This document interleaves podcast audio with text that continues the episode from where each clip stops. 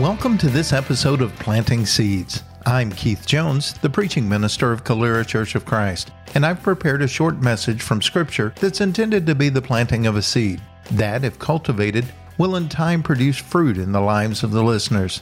Now, let's get started. The Lord bless and keep you. May His face shine upon you and be gracious and give you peace. In this episode, we'll continue our study of the book of 1 Corinthians, looking at 1 Corinthians chapter 2. If you have a Bible with you, follow along while I begin reading in verse 1. "And I, when I came to you, brothers, did not come proclaiming to you the testimony of God with lofty speech or wisdom, for I decided to know nothing among you except Jesus Christ and Him crucified. And I was with you in weakness and in fear and in much trembling, and my speech and my message were not in plausible words of wisdom, but in demonstration of the Spirit and of power, so that your faith might not rest in the wisdom of men, but in the power of God. Yet among the mature we do impart wisdom, although it is not a wisdom of this age or of the rulers of this age who are doomed to pass away. But we impart a secret and hidden wisdom of God, which God decreed before the ages for our glory. None of the rulers of this age understood this, for if they had, they would have not crucified the Lord of glory. But as it is written, what no eye has seen, nor ear heard, nor heart of man imagined, what God has prepared for those who loved Him. These things God has revealed to us through the Spirit. For the Spirit searches everything, even the depths of God. For who knows a person's thoughts except the spirit of that person which is in him? So also no one comprehends the thoughts of God except the Spirit of God. Now we have not received the spirit of the world, but the Spirit who is from God, that we might understand the things freely given us by God. And we impart this in words not taught with human wisdom, but taught by the Spirit, interpreting spiritual truths to those who are spiritual. The natural person does not accept the things of the Spirit of God, for they are folly to him, and he is not able to understand them because they are spiritually discerned. The spiritual person judges all things, but is himself to be judged by no one. For who has understood the mind of the Lord so as to instruct him? But we have the mind of Christ." Here, Paul is continuing a discussion that began in our last episode, in the latter part of chapter 1. He's talking about this idea of wisdom and the difference between God's wisdom, a spiritual wisdom, versus the wisdom of the world. And he reminded the Corinthians that when he came to them, there was nothing about his appearance, his speech, or his situation that was screaming to the world, "This man is sent by God." He said that he wasn't very eloquent in his speech, that it didn't sound wise by the standard of the world, and that while he was with them, he was weak and scared and trembling. This doesn't paint a picture for us of what we might imagine a spokesman for God looking like. And it certainly didn't make sense to many of the inhabitants of Corinth while Paul was there. But he was able to begin a church there, a church that would grow and eventually thrive because he was determined to know nothing among them except the cross of Christ. His goal was not to prove to the Corinthians that he was powerful and wise, but that God was. In this, he was appealing to the spirit within people rather than the physical person who is trying to experience the fulfillment of their desires. As we read this, we often claim to understand it. But I think it may be good for us to ask ourselves, how often do we look for elegance rather than the truth? How often are we paying attention to the messenger and what we think a messenger should look like rather than the message that's being presented? There are too many churches out there who have preachers who preach a good sermon, but may not be preaching the truth. But because those folks don't mind listening to this guy because of his eloquence, because he puts on a good show, they end up missing things that may be important. Sometimes the things we need to hear may come to us from people we don't necessarily want to listen to. But if they're presenting truth, we should make sure we hear it. We might also want to ask ourselves, what are we determined to know above all else? Is it the cross of Christ? it's okay for us to know other things. They can help us in navigating life here.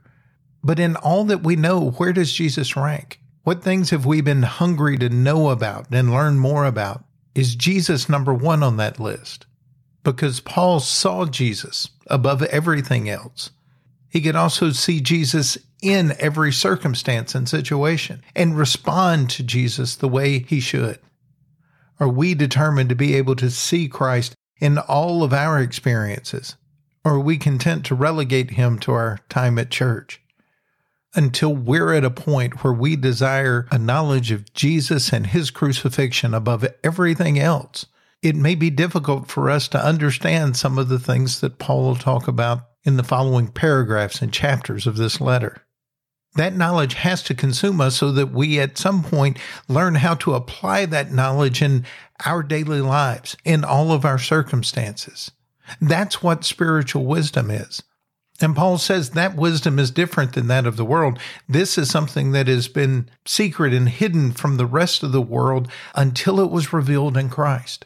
And because there are those who still don't understand Christ, they still don't understand the wisdom of God. Paul basically says that people had not seen God do what they expected him to do, so they weren't sure that it was God that was working. It only becomes evident to people who see how Jesus and the crucifixion of Jesus fit into God's plan. The only way we can understand what God is doing and know that it is God is to understand what he did in the life, the death, and the resurrection of Jesus. And it's that understanding that helps us differentiate between the spiritual person and the natural person. We've each been given a spirit. The spirit is the animating, prompting force in our life. Scripture refers to it in some places as the breath of life. And all of us have a spirit that animates us, but not all of us have received the spirit that makes us fully alive. That caused Paul to proclaim in Acts 17:28 that it's in him we live and move and have our being. When Paul wrote to the Roman church in Romans 8, starting in verse 13, he said, "For if you live according to the flesh, you will die. But if by the Spirit you put to death the deeds of the body, you will live. For all who are led by the Spirit of God are sons of God. For you did not receive a spirit of slavery to fall back into fear, but you have received the Spirit of adoption as sons, by whom we cry, Abba, Father." The Spirit himself bears witness with our spirit that we are children of God, and if children, then heirs, heirs of God and fellow heirs with Christ, provided we suffer with him in order that we may also be glorified with him. This Holy Spirit of God is something that is promised to believers. It is an awareness and a consciousness of life, and it leads, prompts, convicts us, directs us in the direction of life.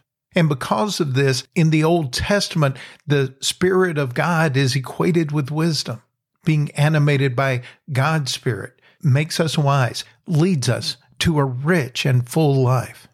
Those who've accepted the Holy Spirit of God and don't quench that Spirit but follow its leading realize that they are not physical people with a spirit, but that we are spiritual people that happen to be housed in a physical body. And it's the nurture of that spirit, the prompting of that spirit that guides our lives and helps us to experience the life that God always intended us to have. Paul says the unspiritual, or the one who has not accepted that spirit, can't accept things from God. And it's not that God's preventing it. This refers to the complete lack of perspective or comprehension that someone has when they haven't experienced the wisdom of God in their lives. All people only know what they know, but some folks are convinced that that's enough, that they know all there is to know, and there's no room for learning more or learning better ways to apply what they know. Everything they know is only good for satisfying the desires that they have. But there are those who realize that there is more to know. There are depths of God that we'll never understand, but we can be directed toward it by his Spirit. And so we leave ourselves open to that leading, that increase of knowledge, and that greater wisdom that comes from being filled with his Holy Spirit. Here, Paul contrasts a spiritual person to a carnal person, a natural person, or as in Romans, someone living by the flesh. Those are the people who make decisions based on their physical appetites rather than what feeds their inner person, the things that make them a better being. These are the things that help us to make the most of our life here and prepare us for the coming age. It's not a focus on what keeps me alive, but what causes me to really live. A spiritual person is driven by God's animating, life-giving force and realizes that that can never be diminished.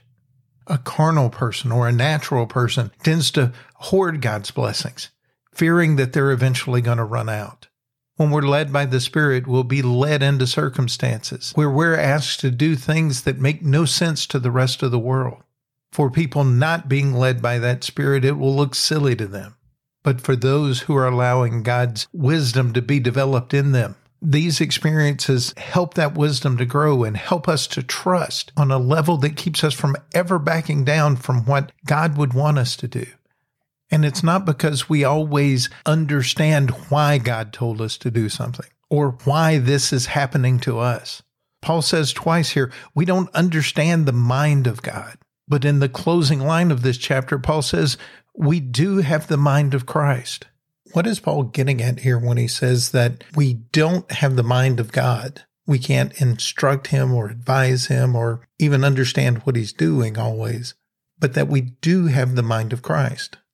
It seems that Paul's letting us know that we can't always know why God acts the way that he does, why he calls us to the actions that he does, why he allows us to experience the circumstances that we do. But we can grasp the wisdom of humility, submission, and obedience.